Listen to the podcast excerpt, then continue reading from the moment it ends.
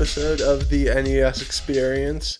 We are happy to be back. We have had some brutal technical difficulties over the course of the last few weeks and have been unable to record, but lo and behold, we have figured out how to unmute Ned's microphone. So now that he's able to record, Ned has a few things he'd like to get off of his chest. And first and foremost, he would like to uh, give a little shout out to a state championship athlete of his. Big shout out to the Ansonia Chargers who won their, I believe, 21st state championship. One of the athletes on the team, which might have been the main focal point of the team, biased opinion, Dave Cassetti. Uh, I don't know if I ever brought him up on any of the other podcasts, but he was a kid that went through. He was in his summer of it, or not his, didn't reach the summer. It was his junior year, and he was actually playing baseball. And he didn't want to play baseball, and he wanted us to play college football. And I don't know, they were like five games into the season and then I sat down with the family, and they were going to quit baseball and concentrate on football. Um, he had crazy results. He gained 10, 15 pounds. He lowered his 40. He was, uh, you know, a high 4'8, low 4'9 guy. He ended up running a low 4'7. And if we had more time, he probably would have gotten the 4'6s. So he transformed his body. We have some of the before and afters on social media, but he went into the season absolutely killed it. I think he had 2,200 rushing yards, 33 touchdowns. He played both ways, 100 tackles or close to 100 tackles, five sacks. Um, so he was named just recently. So they won the state championship, and then the award starting to drop. He was MaxPreps Connecticut Player of the Year. So that's really big. So it's just nice to see, you know, the results coming through and to shut up all the haters. He was there are a lot of people that were upset with him because he made uh, they were saying the selfish de- decision, you know, to not play baseball even though he didn't want to play baseball. So the best way to shut people up is just shove it and let your actions speak and not your words. So a whole bunch of word word guys ended up pounding sand by my boy and it's fantastic. That is fantastic. It's always great when you can prove the haters wrong. I was able to prove the haters wrong earlier today. It's about 10 o'clock at night. Uh, the haters thought we would never be able to record again, but we were able to. And Ned was so excited, he said he wanted to, quote, kick me in the face. So, uh, yeah, always great to, uh, to prove the haters wrong. Haters are my motivators. So, speaking of motivation and devastating injuries, such as being kicked in the face. Uh, I have talked about it before. I'm an ACL tear survivor, and unfortunately, there has been another uh, NES athlete who has torn their, their ACL. And uh, we have a, a podcast topic that we had queued up probably about, I'd say, three weeks ago uh, now, and it was going to be recovering and training after surgery. What do I do? That's kind of the theme, the vibe. I'm not sure if that's going to be the title or not, but that's just the the mood of this episode as we're trying to recover from the injuries we sustained by being off of the air for the last 3 weeks. So, Ned, do you kind of want to just dive into the main topic of our podcast today? Uh, hey, no problem there, guy. So, when you look at injuries in the rehab process, there's a lot that's going on. It's a super high stress time for, you know, everyone around the athlete.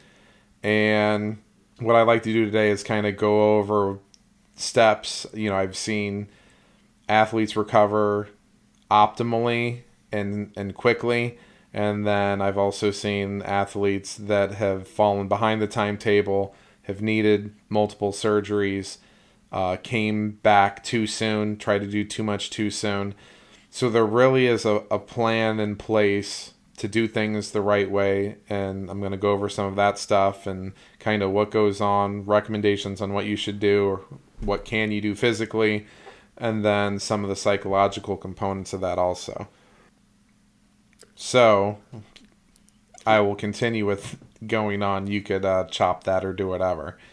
I realized I was supposed to talk and then I didn't know what to say and then Yeah, I was only I was looking Yeah. for like a couple second thing.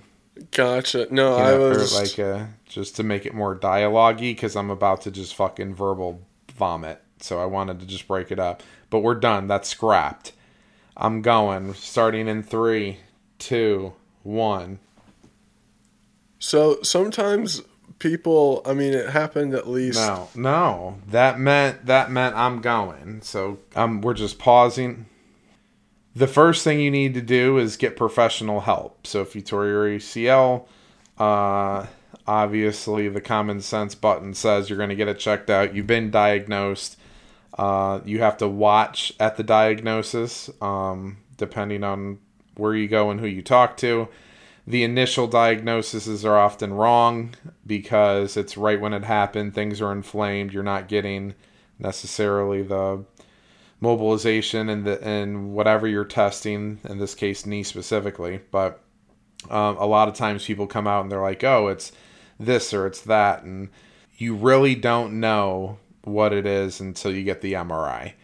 So things that people tell you before you get the MRI, if somebody says, "Yeah, I think it's a meniscus," I mean, honestly, just think it's an ACL tear. If they say it's a hamstring strain, I mean, well, if it hurts in your knee, if they if they say it's a dislocated patella, kind of just think it's worst case scenario.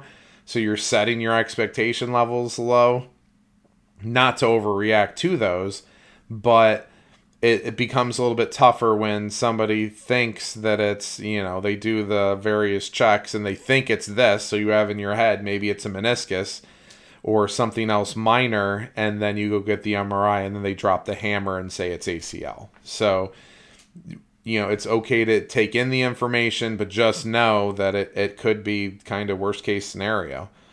Um, but once you, it's very important that you find the right surgeon and talk to the right doctors. So I personally go through my physical therapist because he has, I fortunately, I guess I'm doing a good job, but I don't have relationships with a lot of the surgeons because most of my people don't get surgery. So, but when you look at PT, they that's all they get is that. So, um, go to a resource like a physical therapist to give you a recommendation. Go to the right person, and also don't go by their resume.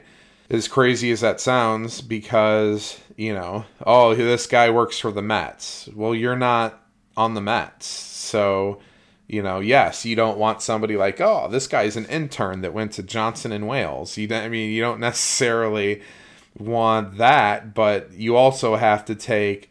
The important thing is we have look. They're a surgeon. You can't be dumb to be a surgeon. What what I what you care about is you know what they're going to do for you, not the professional athletes not the high profile ath. Of course, they're going to do that because they would love to build their practice with only high profile athletes. But what if you are a NARP? You know what a NARP is, right? A non-athletic regular person. There you go. What if you're a NARP? Nothing against the NARPs. You know, are you getting the same treatment as Tiger Woods just because he's Tiger Woods' doctor? So you have to, you know, look at the resume. Um, for me, it's I'm in a very easy situation as far as being able to see things long term. So I have surgeons that have worked on my athletes in Connecticut, but I've been training the athlete for eight years, so I get to see what they you know what they look like in year one, year two, year three.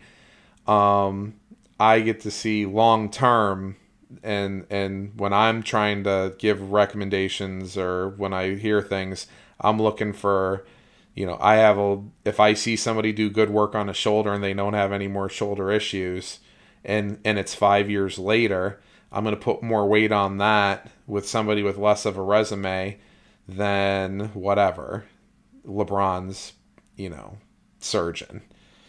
don't care. What I care about real life experiences with real like similar people, high school, college athletes, pro. I want to see it all and NARPs.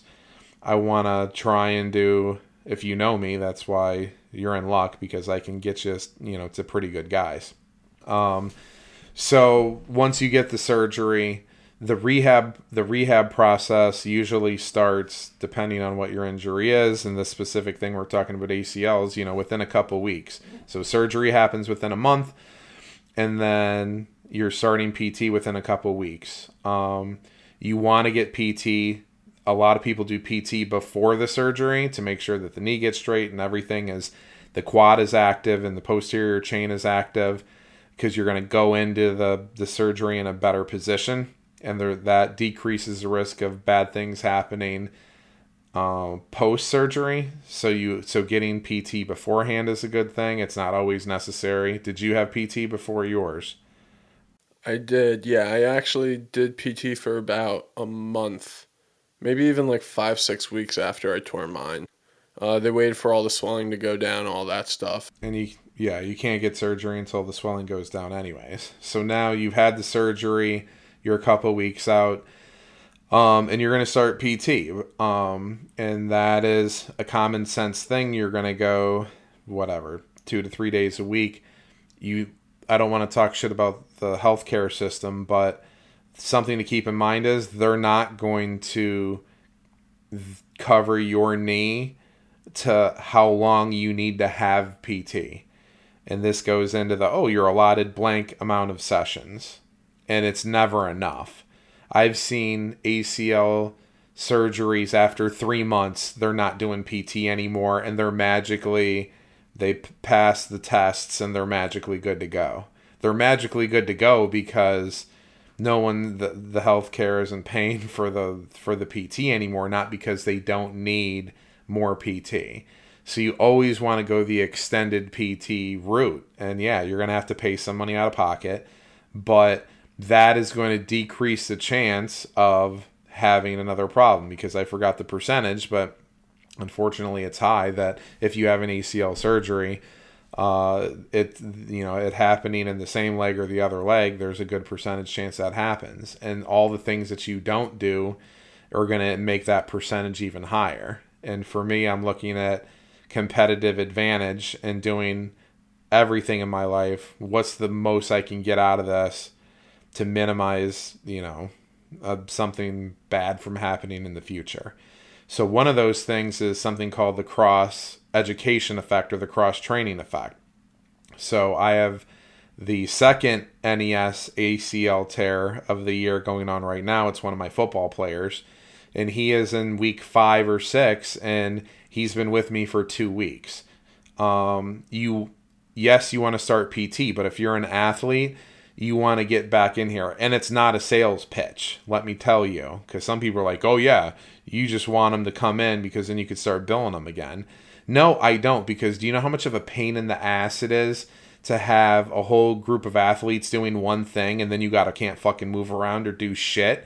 Everything has to, with a post ACL or post injury person, it is, it's five times more work because there's so much live trial and error on what they can do and what they can't do that it's a big pain in the ass. No offense to the person that might listen to this that hears this. It's fine, you know, because what my job is, what I know is the sooner they get in there, and you, this goes into more this, there's a big psychological mind fuck that happens when you have an injury. And the the more that you're not improving and the slower that that goes the more the more psychologically fucked you become.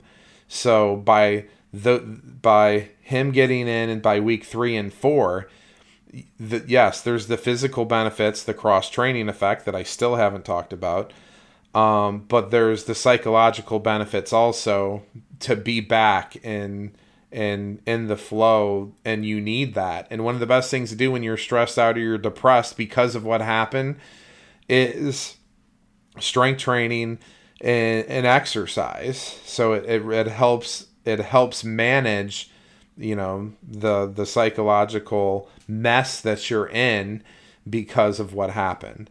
So the cross training effect is basically we're training the opposite side. So if you tear your left ACL, we want to do a whole bunch of leg exercises on the right leg. You can train the right leg. You can't do anything with the left leg, but you can train the right leg.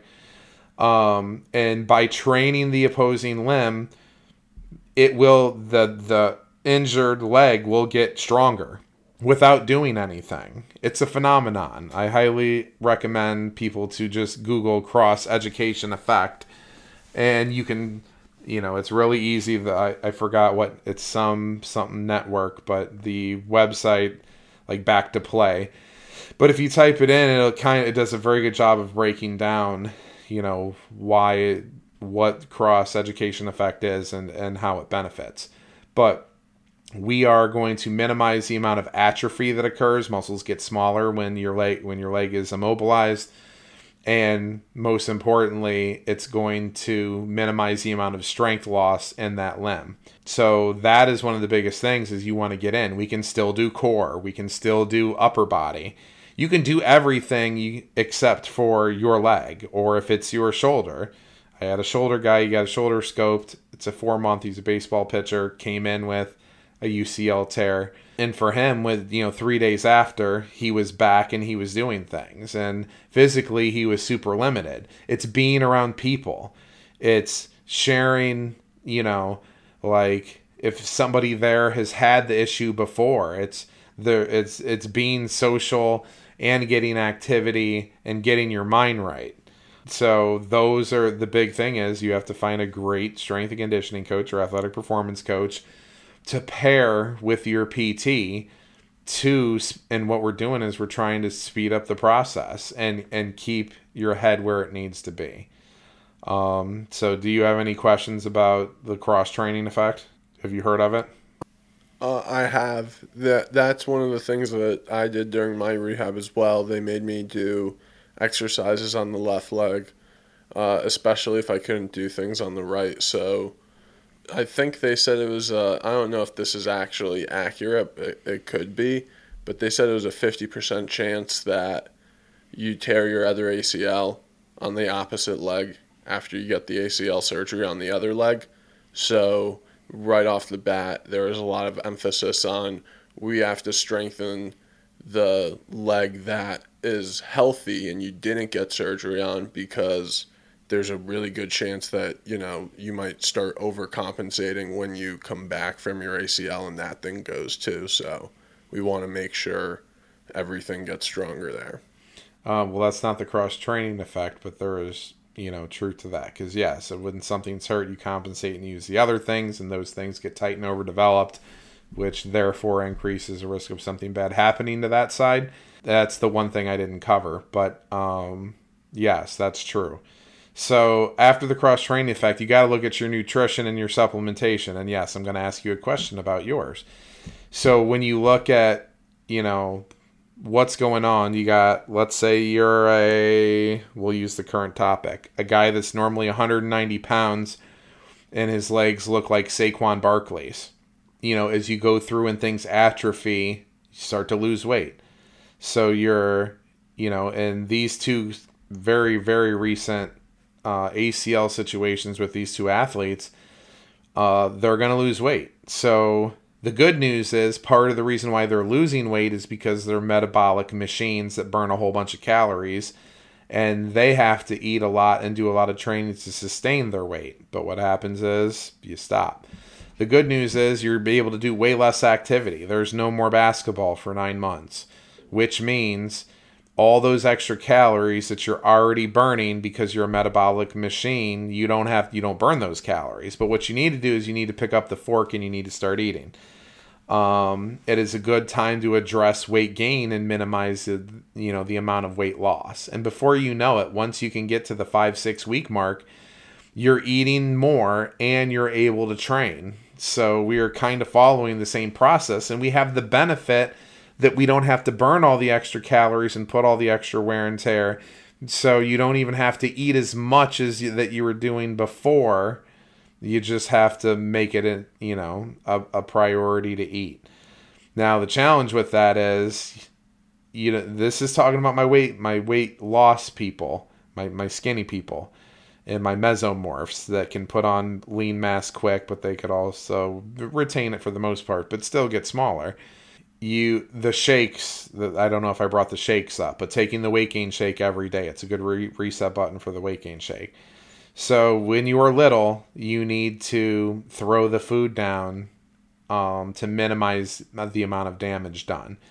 Now, the big guys, aka you, uh, what happens to them is now they've been, their goal has always been to not be fat and to uh, have to do a lot of training and a lot of their sport to maintain their pudgy selves. Well, now they can't do any of that high level activity that they were doing. They have this, you know, mildly massive frame that they need to support. Once you work in the psychological components of it, nothing makes a fat guy better than, you know, a bag of cookies. You feel like shit, you tore your ACL. Uh, that what better what's going to make you feel better than just smashing Domino's at midnight, Cinna Stix, uh, Ultimate Cheeseburger Pizza, you know. So for them, it's put down the fork. So you have to be more hyper focused on nutrition when you know these things happen. So weight loss, you guys got to pick up the fork. Weight gain, you got to pick down the fork. You don't. There's not as much wiggle room uh, for the big guy. Like you have to, you got to, you know, keep it under control. Uh, or big girl. So be in part of the reason why you take the metabolic gene pool of being beefy and you combine that with stress and depression and that is a recipe for gaining quick 30 40 pounds. Tay what happened when you after you tore your acl I gained a quick 30, 40 pounds. Two words. Whoopie pie. whoopie pies are delightful. My kids are getting into whoopie pies now. But the problem is it's not whoopie pie it's whoopie pies which means Oh, it, it's it's the Ben and Jerry's pint of ice cream that my roommates had to break down my door to steal from me as I would hide them under my pillow. Right. Ice cream. I'm not a big ice cream guy, but uh, Ben and Jerry's, yes. If you're if you're on that steady IV of Ben and Jerry's, um, that is going to contribute to 30 to 40 pounds of weight gain. Um, but one thing that new that I'm that I'm bringing up to a lot of athletes is creatine. Uh, creatine, and we've done the podcast on creatine. It's basically the world's the new multivitamin. And by taking creatine while this is all going on, it's going to help speed up recovery time and fuel the muscles that are active and kind of optimize them. So a lot of people think, oh, if I'm not lifting, I shouldn't take creatine. You should take creatine every day. You don't have to cycle or load it. Um, and it has no side effects outside of mild abdominal cramping in some people that I haven't found anybody that has abdominal cramping or diarrhea from from taking creatine. So you definitely, you know, want to take creatine. You're doing whatever you can do. I remember I had an athlete probably 7 years ago. He ended up getting he had a labral. He tore his hamstring as a freshman because he tore his hamstring and he didn't get PT and he shouldn't have. He tore it off the bone partially because he tweaked it and then he continued to play through the season and then tore it off the bone. That's why you don't that's why people don't go out there. That's why people don't go out there with a pulled hammy because they can get worse. So I believe when he tore the hamstring off the bone, it started to compromise the hip. Uh, his hip ended up going out, and then while that was in the process of recovering, he had hypermobile shoulders and he ended up tearing the labrum in his hip and his shoulder. So this kid was using they're called the captains of crush. They're like these ridiculously hard grippers. So this kid got he ended up having four labrals replaced. He had both shoulders and both hips replaced. He's bionic. Um, and he and it was amazing to watch him go through the rehab process because he got so good at it and he would pick the one quadrant of his body that he could work and he would do everything that he could. I remember when his his hips were bad and his shoulder was bad. He's sitting there just squeezing and work doing wrist and forearm work. And then the minute that something else got better, he was just doing any exercise he could that didn't hurt himself, that was safe to to build that process up. He was just hammering the core to crazy excessive levels because it's the only thing that he could do because everything else was, you know, messed up. Um, but you want to do this, and part of the reason why you want to do all these things and have your nutrition, you're battling the psychology of of the injury. You, I mean, you start to think crazy things. Should I retire? Do I even like this sport? Uh, you know, there's the fear of all the fear of what I'm going to do when I get back out there. Am I going to be 80% of the player who wants to instantly lose 20% of their 100% capacity of being a great athlete? So all of these things are going on psychologically that you need to be by doing all the physical things it's going to speed up psychologically the psychological mess that's going on in your head so the first thing that I tell people that it's happened to everybody, we know, and because of technology and science, you're going to recover okay. So 20 years ago, Bo Jackson, maybe it was more than 20 years ago, you know, he hurt his hip and it was over. If Bo Jackson was in 2022, Bo Jackson would still be playing. And Bo Jackson is one of the best running backs of all time. Um, the way the technology advances. So at the end of the day, as as terrible as it is, in one year you could even mark it on the calendar, which is very hard. But in a year, you're going to be running out. You're going to be good. So understand that it's not over. It is a delay in the process, you know, of success, and that gets lost in the sauce sometimes because. I mean, it's your brain and you're messed up and it's no good. But um, number two, the faster you recover, the faster you get over it. So I talk about all the time milestones.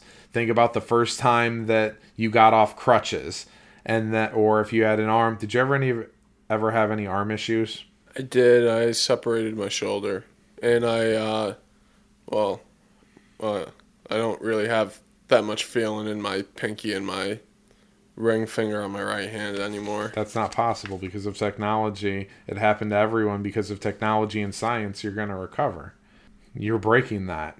So you never recovered. Boo. Anyways, uh, in general, the the faster you do all these physical things, you're you'll get over it. So we want to speed up, you know, the amount of time where you are like, man, I'm so depressed.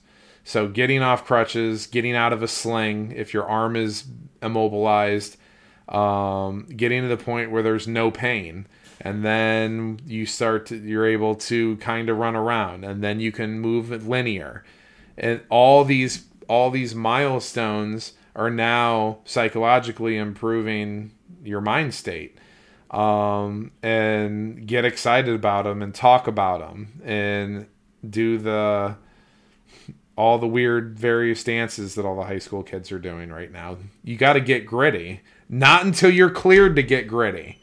Do not try and get gritty if you're not cleared to get gritty because I'm going to talk about that next, which is it's a journey, not a sprint. Premature grittying, you're going to get hurt. So don't do too much. And you want to speed up the process with the guidelines of your professionals that are taking care of you. Meaning, your whatever the hell your PT says, listen to it, and whatever the hell Ned says, listen to it, and don't get cute and don't go, don't veer off in a different direction and try and over progress like doing the gritty too soon. Snapo, relapse. One of the the worst thing that can happen is going too fast too soon on your own. Because this is what happens. We'll bring it back to Thanksgiving. That same athlete that it was great that he was in there and we're talking to every socializing and exercising. I look over before you know it his sling is off of his shoulder that he just got surgery on and he's lifting you know two and a half pound weights and doing it on that arm. And i immediately scrum what the fuck are you doing bro well, what? A doctor said this. Is, I'm like, okay. So if I text Drew right now, he's gonna tell me that you can the, the sling can be on the ground right now and you don't need to be into it and you could take that weight over your head on the injured arm from four days ago yeah go ahead and talk he was calling my bluff no it was bullshit i talked to drew and he was like no he shouldn't be doing that that is an example and he listens to the podcast of what exactly not to do and doing too much too fast and speeding up the process because you're a momo. Listen to your professionals. We know what we're doing, believe it or not, and we'll make sure that you know we don't have a revert re- revert back and and and have issues. Because then you just you go back down and then all that psychological bullshit that you're dealing with it all comes back and it lengthens the process out and messes up the timetable. That's why we have timetables. You will be good. Follow the timetables. Do you agree? I do agree in a sense. I was also one of the people that pushed their timetable pretty aggressively, but it worked out for me kind of in the end. So it, it, it is what it is, but timetables are important and it matters to meet them. The the thing you don't want to do is you don't want to re-injure yourself doing something stupid. Uh, I don't want to name names, but I, I do know one story of someone who had a torn ACL who was not me, thankfully, um, but they were rehabbing and they were doing a lunge and it retore as they were lunging and they had to get surgery on it again.